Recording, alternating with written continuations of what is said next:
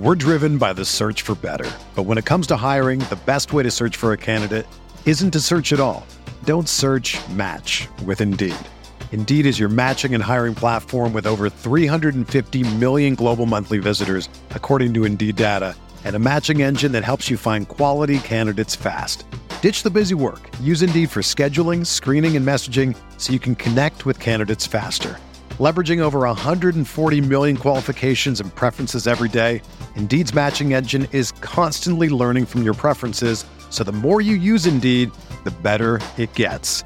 Join more than 3.5 million businesses worldwide that use Indeed to hire great talent fast. And listeners of this show will get a $75 sponsored job credit to get your jobs more visibility at Indeed.com slash BlueWire. Just go to Indeed.com slash BlueWire right now and support our show by saying that you heard about Indeed on this podcast. That's Indeed.com slash BlueWire. Terms and conditions apply. Need to hire? You need Indeed. This podcast episode is brought to you by Coors Light. These days, everything is go, go, go. It's nonstop hustle all the time. Work, friends, family expect you to be on 24 7. Well, sometimes you just need to reach for a Coors Light because it's made to chill. Coors Light is cold lagered, cold filtered, and cold packaged. It's as crisp and refreshing as the Colorado Rockies. It is literally made to chill. Coors Light is the one I choose when I need to unwind. So when you want to hit reset, reach for the beer that's made to chill. Get Coors Light in the new look delivered straight to your door with Drizzly or Instacart. Celebrate responsibly. Coors Brewing Company, Golden, Colorado. Alexander got it. Very nice early post up by Adams working inside. Whistle and one. Oh! And T. Ferg rocking the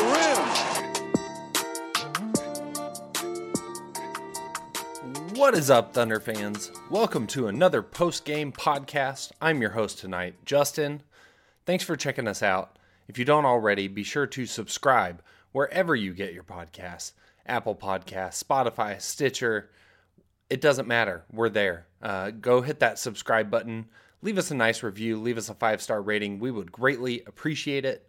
We are proudly part of the Blue Wire Podcast Network. Lots of great pods for your NFL and NBA and more needs. Uh, so be sure to check out all the pods on Blue Wire. You can find them online, Blue Wire Pods.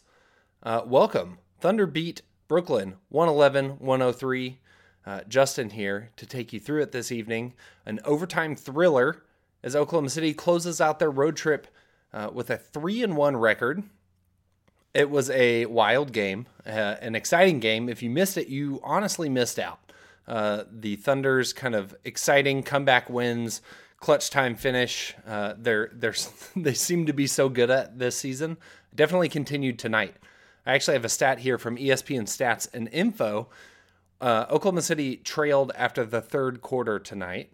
They trailed by three. And ESPN said Oklahoma City is 11 and 13 in games where they trail entering the fourth quarter. No other team in the NBA has won more than six such games. Oklahoma City's won 11.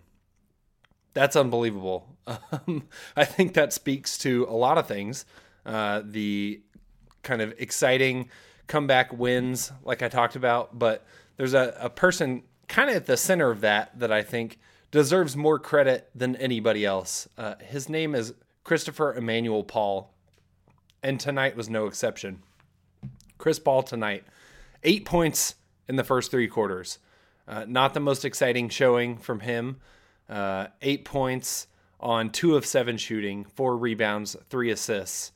Uh, nothing to write home about. But then came clutch time, and Clutch Paul came out to play. And as he's done so many times this season, uh, just really came in and took over. Honestly, he finishes with 28 points. So he scored 20 points in the fourth quarter by itself. Finishes with 28 on four of eight from three, nine of 15 shooting overall, six rebounds, three assists. Uh, just an unbelievable takeover. It seems like he is shooting 100% from mid range in the fourth quarter. I know that's not true, but it was darn close. He was seven of eight from the floor in the fourth quarter in overtime tonight. Just absolutely ridiculous. I don't know what he's doing on the bench in the first three quarters. Uh, actually, um, somebody tonight, I, the the game has wiped my memory, but somebody said uh, it kind of feels like Chris Paul, you know, spends the first three quarters sitting on the bench and just kind of analyzing and taking it all in, taking stock of what's happening in the game and finding weaknesses in the opponents. And then he comes out in the fourth quarter and just destroys them, uses that high basketball IQ and just absolutely piles it on in the fourth quarter. And it that that's very much what it felt like tonight. He was unreal. And it's gotten to the point where for a season in which thunder fans in general and i myself speaking personally you know have no expectations uh, just kind of enjoying what it is it's gotten to the point where I have an expectation from Chris Paul now in the fourth quarter, uh, and that's I expect him to not miss any shots and to come in and take over when he checks in in the fourth quarter. It's it's honestly unbelievable. The three point guard lineup. Many people weren't sure how that would work coming into the season. CP3, Schroeder, SGA, all on the floor at the same time has really been fantastic. But you you'd be remiss to not give CP3 a large amount of that credit, uh, especially in clutch time situations. We had a great Twitter question about Chris Paul tonight from at Aiden Leister. The question is come playoff time, could Chris Paul potentially turn up his performance to the point where he does what he does in the fourth all game? Might sound a bit dumb, but he obviously plays different in the fourth. Would it help if he did that all game? Well, to answer the last part, yes. Yes, it would help if he could do that all game. Uh, however, I think if he could do that all game, he probably would. Uh, he's he's old. He's getting up there, 34 years old. Uh, he's not the young man he used to be. I don't think it's sustainable for him to do that all game long. I also don't think it's smart. And I think that's one of the things that really helped the Thunder tonight. Uh, kind of skipping around Chris Paul's contributions here, I want to give a shout out to Billy Donovan. Billy Donovan's rotations on a night where the Thunder were playing the second game of a back to back. It's their third game in four nights. They're playing against the Nets, who are in an exact same situation. In a game that went to overtime, Oklahoma City managed to look like the fresher team. And a lot of that has to do with Billy's rotations. Going down the stretch, Billy was rotating guys in and out every couple of minutes, really keeping guys fresh. And I think the importance of Chris Paul at this stage in his career is to keep him fresh uh, as much as you can. Playing 38 minutes tonight, that, that includes overtime, but still, 38 minutes uh, is is a lot. And so I think the way that Billy can space that out and get him, you know, a good chunk of rest before he comes in the fourth quarter and really allows him to take over, I think is crucial. Um, you had a lot of guys playing tonight. Uh, 10 different Thunder players got minutes, all 10 scored, which I think is pretty awesome. Uh, for, for a while, Spencer Dinwiddie was the only player on the floor uh, that for either team that did not score in the first half. You had uh, 19 different or 20 players, pardon me, 20 players played in the first half. 19 of them scored. Dinwiddie didn't. He obviously turned it on in the second. Uh, but I've gone down a rabbit hole. Your question is could Chris Paul play like he does in the fourth all game? Uh, I don't think so. Uh, if he could, it'd be amazing. I'd love to see it in the playoffs. I'm afraid it would blow out a hamstring, however. The other thing that I think is interesting with your question is even if he could, with this team, I don't know that he would. I think, honestly, a large part of his deference in the first three quarters is just out of the fact that this team is trying to get experience for SGA in particular.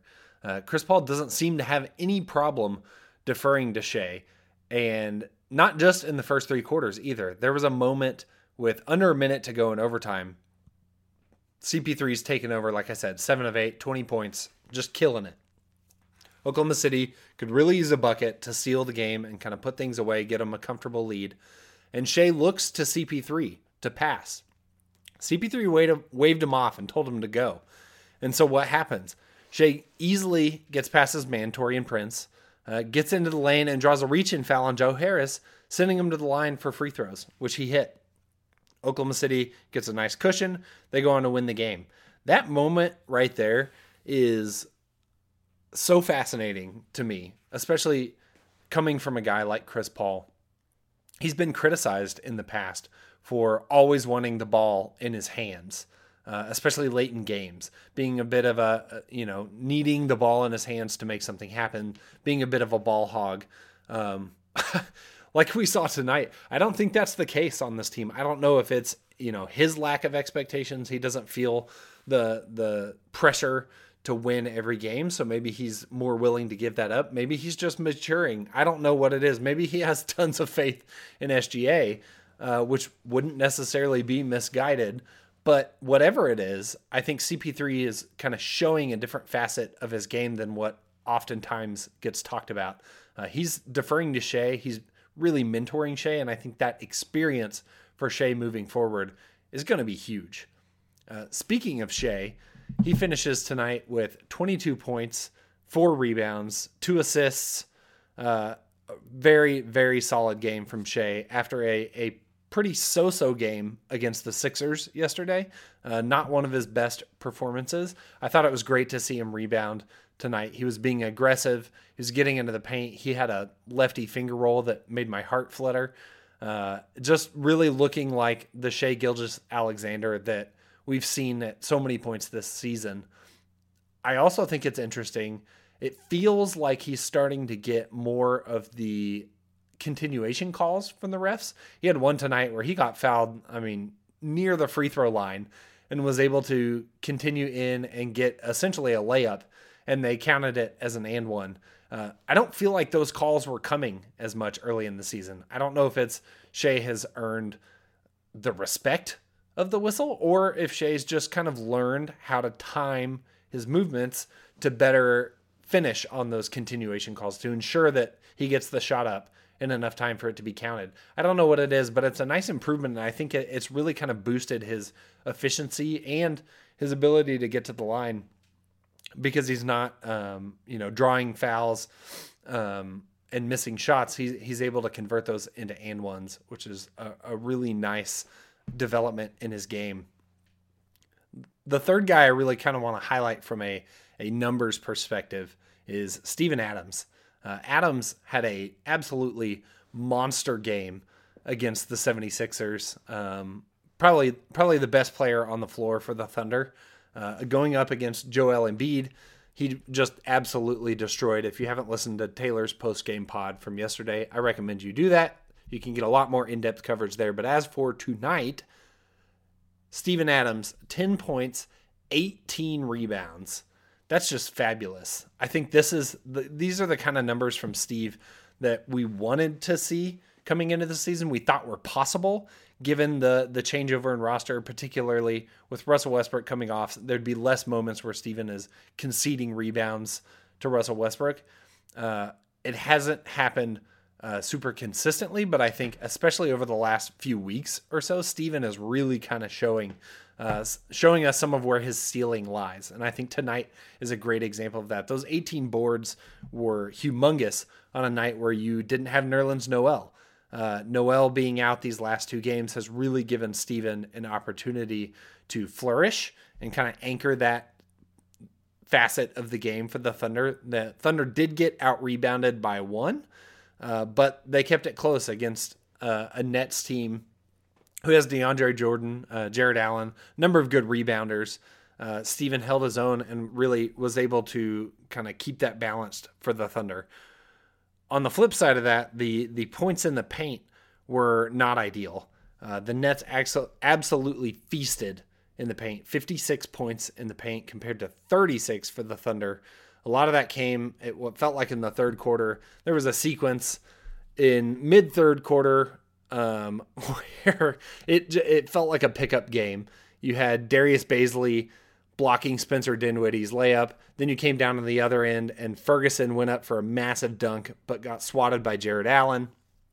Uh, a couple plays later, Dinwiddie goes in and scores. Jarrett Allen gets a massive dunk.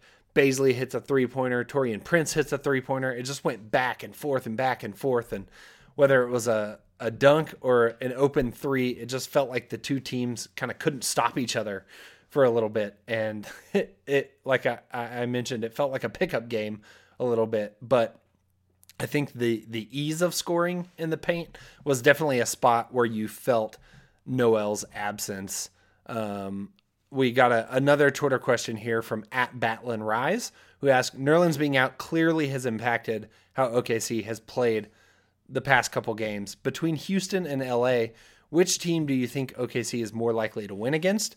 And I'm interested in if your answer would change if Noel were healthy. It's a great question. Um, I think as far as between those two games, I like OKC's chances chances against Houston. Um, I think that oh, Houston's been a little more inconsistent lately. Harden obviously carries a massive portion of that load, uh, but I think that with Nerlens out, that one becomes a little easier because Anthony Davis is a monster and you kind of need all hands on deck. So, for the second part of your question, yes, I think that answer changes a little bit depending on if Noel's healthy or not. Uh, I don't know if that makes LA the more winnable game, but it definitely would help. So, I want to steal a note from. Uh, what a couple of the other guys have gone. I know. I think Kamiar kind of started it. Uh, do a little stock up, stock down for you guys. Uh, so stock up. Let's talk about Terrence Ferguson. Uh, Ferguson has played pretty phenomenal defense most of the season, uh, and tonight was no exception. He was all over the Nets' wings, particularly late in the game. I I saw him just really sticking like glue to Joe Harris. There was a possession late where he was all over Harris, and Harris stepped out of bounds. Uh, the ball went the other way, and you could tell he was clearly frustrated. He slammed the ball on the ground, and that was really because Ferguson was hounding him. If, if Ferguson hadn't been all up in his space like that, Harris probably doesn't step out. Billy D mentioned uh, his defense post game, uh, really kind of gave him some specific praise on the way that he's locked down guys for the Thunder. Um, but we know about that. The defense is not a surprise. What was great to see out of Terrence tonight was offensive aggressiveness. Uh, he is a streaky player. He's a confidence player, I think is maybe a better way to put it. If Terrence Ferguson has confidence, he can be a great offensive player. I think he goes through stretches where he doesn't have that and he kind of disappears on offense. He just doesn't take shots that are there for him. Uh, he'll kind of dribble into the lane and then kick it back out. But when he dribbles in, you know he's not really, you know, formulating a plan to attack the basket he's just kind of moving around, going through the motions. Uh, not unlike myself in YMCA basketball as a as a youngling. But tonight, seven points, three of seven shooting, one of four from three.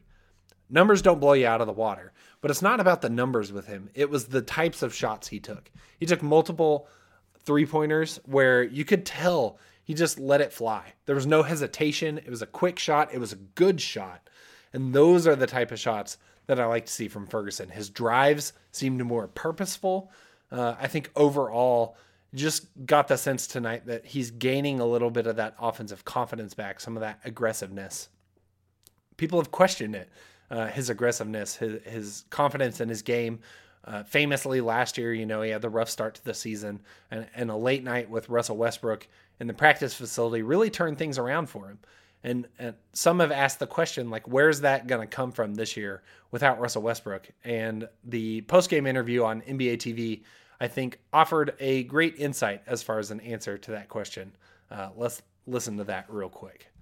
That's huge, man. And like I say, Terrence Ferguson, uh, if y'all ever see us arguing, it's because he didn't shoot the ball. He gives himself up every night to defend and play hard for this team, never complains about shots. And uh, he, he, he's unbelievable player and great teammate. Keep it up. Appreciate it, 3D.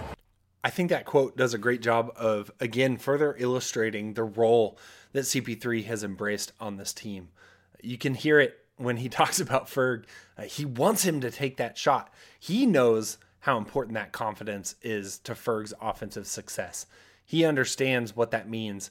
I think he also understands the importance of him kind of shining that spotlight on a guy like Ferg on a national televised game, uh, which the Thunder don't have very many of. You can debate whether NBA TV counts as national TV or not, but on a big stage, CP3 giving specific praise to Terrence Ferguson, talking about his selflessness, how he always gives it all on defense, and and pushing him to be more aggressive on offense. I think that goes a long way with a guy like Ferg. Another great Twitter question on this subject at Black Dolphin 5 asked, Why is Ferguson so aggressive in the last couple games? Why does he have so much more confidence? I think that CP3 clip might be part of your answer.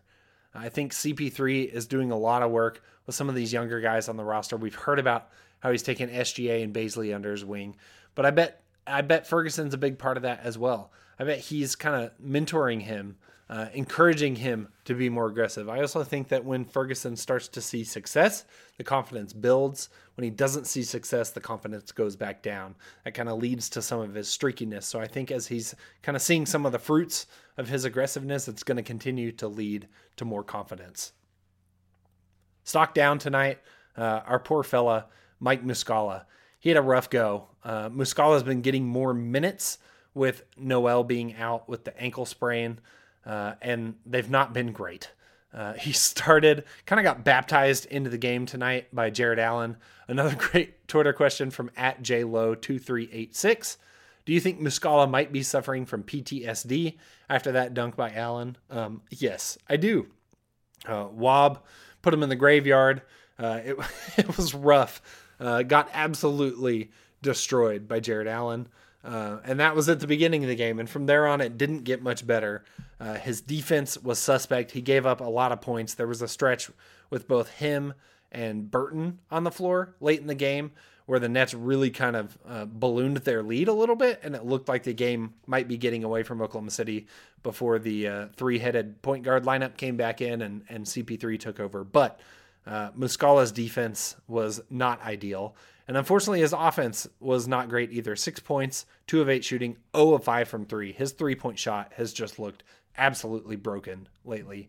We've seen a couple small flashes of his three point shooting ability, but man, it's just it's it's reaching like PPAT levels from last year of bad. Um, and it, it's tough to see. He's not adding a lot of value when he's out there on the court, and it's it's it's not helping the Thunder. Obviously, a lot of that's solved by if and when Nerlens Noel comes back.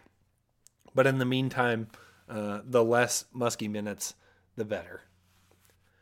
Moment of the game tonight, uh, there was a lot you could choose from. Uh, the sequence I mentioned earlier, where it kind of went back and forth and it felt like they were trading blows in a pickup game. Uh, there was a moment where Steven Adams, I think the Thunder were down by five, and Adams uh, dove on the floor for a loose ball uh, got a big turnover, and, and, Oklahoma City was able to kind of start their comeback push. Uh, but none probably bigger than with 11 seconds left in the game, Schroeder fouls before, before the ball is inbounded, which sends Spencer Dinwiddie to the line for a technical free throw with a chance to put the Nets up one with 11.3 seconds left. And Dinwiddie misses the free throw. Uh, Brooklyn then can't score. Game goes to overtime, and we know what happens after that. Uh, that free throw, missing that technical, was massive. Uh, there was a tweet about an angry Nets fan screaming at Dinwiddie. They paid you $36 million to be able to make that shot. Uh, kind of true, but uh, it was it was a rough moment for Brooklyn and really kind of the moment that changed the tide in the game. The Nets, by all means, should have won that game uh, allowing it to go to overtime left the door open and Oklahoma City took full advantage, really kind of dominating overtime. Oklahoma City is now 4 0 in overtime. Uh, the last two overtime victories, hat tip to Joe Mussatto of the Oklahoman here, uh, have both come on the second night of a back to back, which is pretty impressive. The last one was at Charlotte. Uh, so to be able to pull out overtime wins when you're playing on the second leg of a back to back is is pretty impressive. Another Twitter question here from at Zowific, who asks, How long before Lu, Master of Dortstruction, comes back? Also, we're 4 and 4 in OT. What would you contribute that to? I think a lot of it has to be contributed to uh, Clutch Paul. He's been unreal late in games. Uh, I think that's that is probably the biggest factor for the Thunder is just Chris Paul's ability to create good shots, get what he wants, uh, literally seems like he can't miss from mid range late in games. I think that's a massive part of the way the Thunder have been able to get overtime victories. As for the Lu Dort question, uh, it's interesting. He's on a two way contract, so you can't spend uh, too much time uh, with the Thunder. Uh, they, they, limit those number of days. However, there was a recent um, kind of string of tweets I'm blanking right now. This is bad podcasting, but somebody smart out there uh, tweeted about how they wouldn't be surprised to see Oklahoma City waive somebody like maybe Justin Patton and then convert Lu Dort's contract to a full time contract, which would save the Thunder quite a bit of money in salary and allow them to sign another two way player. So I think there is a possibility that you might see Lu Dort get upgraded to the full roster. Uh, the specifics of that move are above my pay grade, but it it's an interesting thought. Uh, would get Oklahoma City under the tax as well. But regardless, I think everybody is pretty psyched on what we've seen from Lu Dort thus far this season. Uh, not bad for an undrafted rookie. Uh, so much so that we have crafted our own nickname for him, uh, Lutang Clan. And, you know, we just might have uh, some nice merchandise that you can go purchase for old Lu Dort. Uh, if you want to be a part of the Lutang clan, go to designtree.com, D-S-G-N tree.com. Uh, look up our shirts there. They're under the Blue Wire branch. You can find the Lutang clan shirts. It's available in like six different colors. There's a killer looking black one. Uh, t-shirts and hoodies available. Uh, get your Lutang clan shirt and be ready for whenever Lu gets recalled to the Thunder. That does it for tonight's game. Uh, a massive win, uh, uh, basically stealing a game out of Brooklyn. Uh, a game they did not really deserve to win, but they they stole it out of the clutches of the Nets, and and honestly, they they did. They kind of earned it. Next up, uh, you know, kind of a, an insignificant game on the schedule. Uh, Thursday, uh, one of the only true national TV games, uh, one of three on the season for Oklahoma City. The Houston Rockets come to town. Russell Westbrook returns to Oklahoma City, playing for the first time as the member of another organization.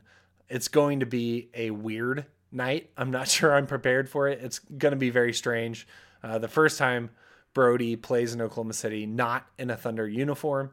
Uh, I'm interested to see what the Thunder does. I'm sure there'll be a nice tribute video. The fans are going to go absolutely berserk. I mean, if you can give Paul George a standing ovation uh, after he, you know, talked his way out of a contract, then I can only imagine what the Brodie is going to get. And then on top of that, you have Oklahoma City debuting their new City Edition uniforms, which honor the Oklahoma City National Memorial, created in partnership with them to honor the victims of the Murrah Building bombing. There's going to be all kinds of emotions uh, from all different facets. It's fantastic that the the city uniform unveiling gets to happen on a national stage. There's a great article in the Oklahoman from Joe Mussatto, or pardon me, from uh, Jenni Carlson today, talking about kind of the impact of those uniforms and how it's affected some of the families of that tragedy, and how they're excited to see that story get a national spotlight for those who may not be familiar with it. Um, it's gonna be it's gonna be a heck of a night. And then, like I alluded to earlier, uh, they close out the week with the Lakers. Um, always uh, an exciting contest when LeBron comes to town. LeBron and AD and uh, everybody's new favorite goat, Alex Caruso, coming to town. Uh, it's it's a tough stretch for the Thunder. Getting the win against the Nets tonight was big because it was probably uh, their easiest game this week. Uh, there's a, a, high likelihood they go one and three, but I think they have an opportunity with the way they've been playing to steal one of these next two. And I think if they can steal one of these next two, that is, uh, uh, I'd count that as a win. I'd count a two and two week as a win for the Thunder. Thanks so much for checking out the podcast tonight. If you're new, welcome. Uh, come back for more. We release a group podcast every Monday morning as well as a shorter post game podcast after every game, such as this one. As I mentioned before, be sure to subscribe, rate, and review wherever you get your podcast. That kind of stuff really helps us out and helps us uh, to continue to make cool stuff for y'all. Uh, follow us on the social medias at the underscore uncontested on Twitter and Instagram, uncontested podcast on Facebook. Taylor's over on Reddit, being all kinds of active for us. Uh, I'm too old to understand Reddit, but I look at it sometimes and try to follow along. That'll do it for tonight. Uh, thanks so much. I'm Justin. You can follow me on Twitter at OKC Tracker, uh, especially if you're into uniform stuff. Uh, I'm your man for that. Thanks again for checking us out. Thanks for listening. And as always, Thunder up.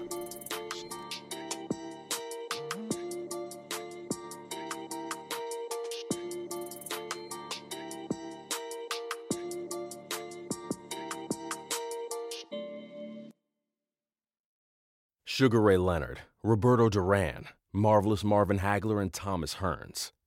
Legends, whose four way rivalry defined one of the greatest eras in boxing history. Relive their decade of dominance in a new Showtime sports documentary, The Kings, a four part series now streaming on Showtime. Whether you're a world class athlete or a podcaster like me, we all understand the importance of mental and physical well being and proper recovery for top notch performance. That's why I'm excited that Unifyd Healing is sponsoring podcasts on the Blue Wire Network. Unifyd Healing is a new and super innovative global network of wellness centers powered by Energy Enhancement System, or EE System. If you haven't heard of the EE System yet, then you'll want to listen up. This technology promotes wellness, deep relaxation, purification, and rejuvenation. Wherever you are across the globe, access to a center is easy and affordable. Interested in experiencing the EE System technology for yourself? Go to unifydhealing.com slash bluewire to learn more and find a center near you. That's unified, U-N-I-F-Y-D, healing.com slash bluewire. No material or testimonials on the Unifyd Healing website are intended to be viewed as medical advice or a substitute for professional medical advice, diagnosis, or treatment. Always seek the advice of your physician or other qualified healthcare provider with any questions you may have regarding a medical condition or treatment and before undertaking a new healthcare regimen, including EE system.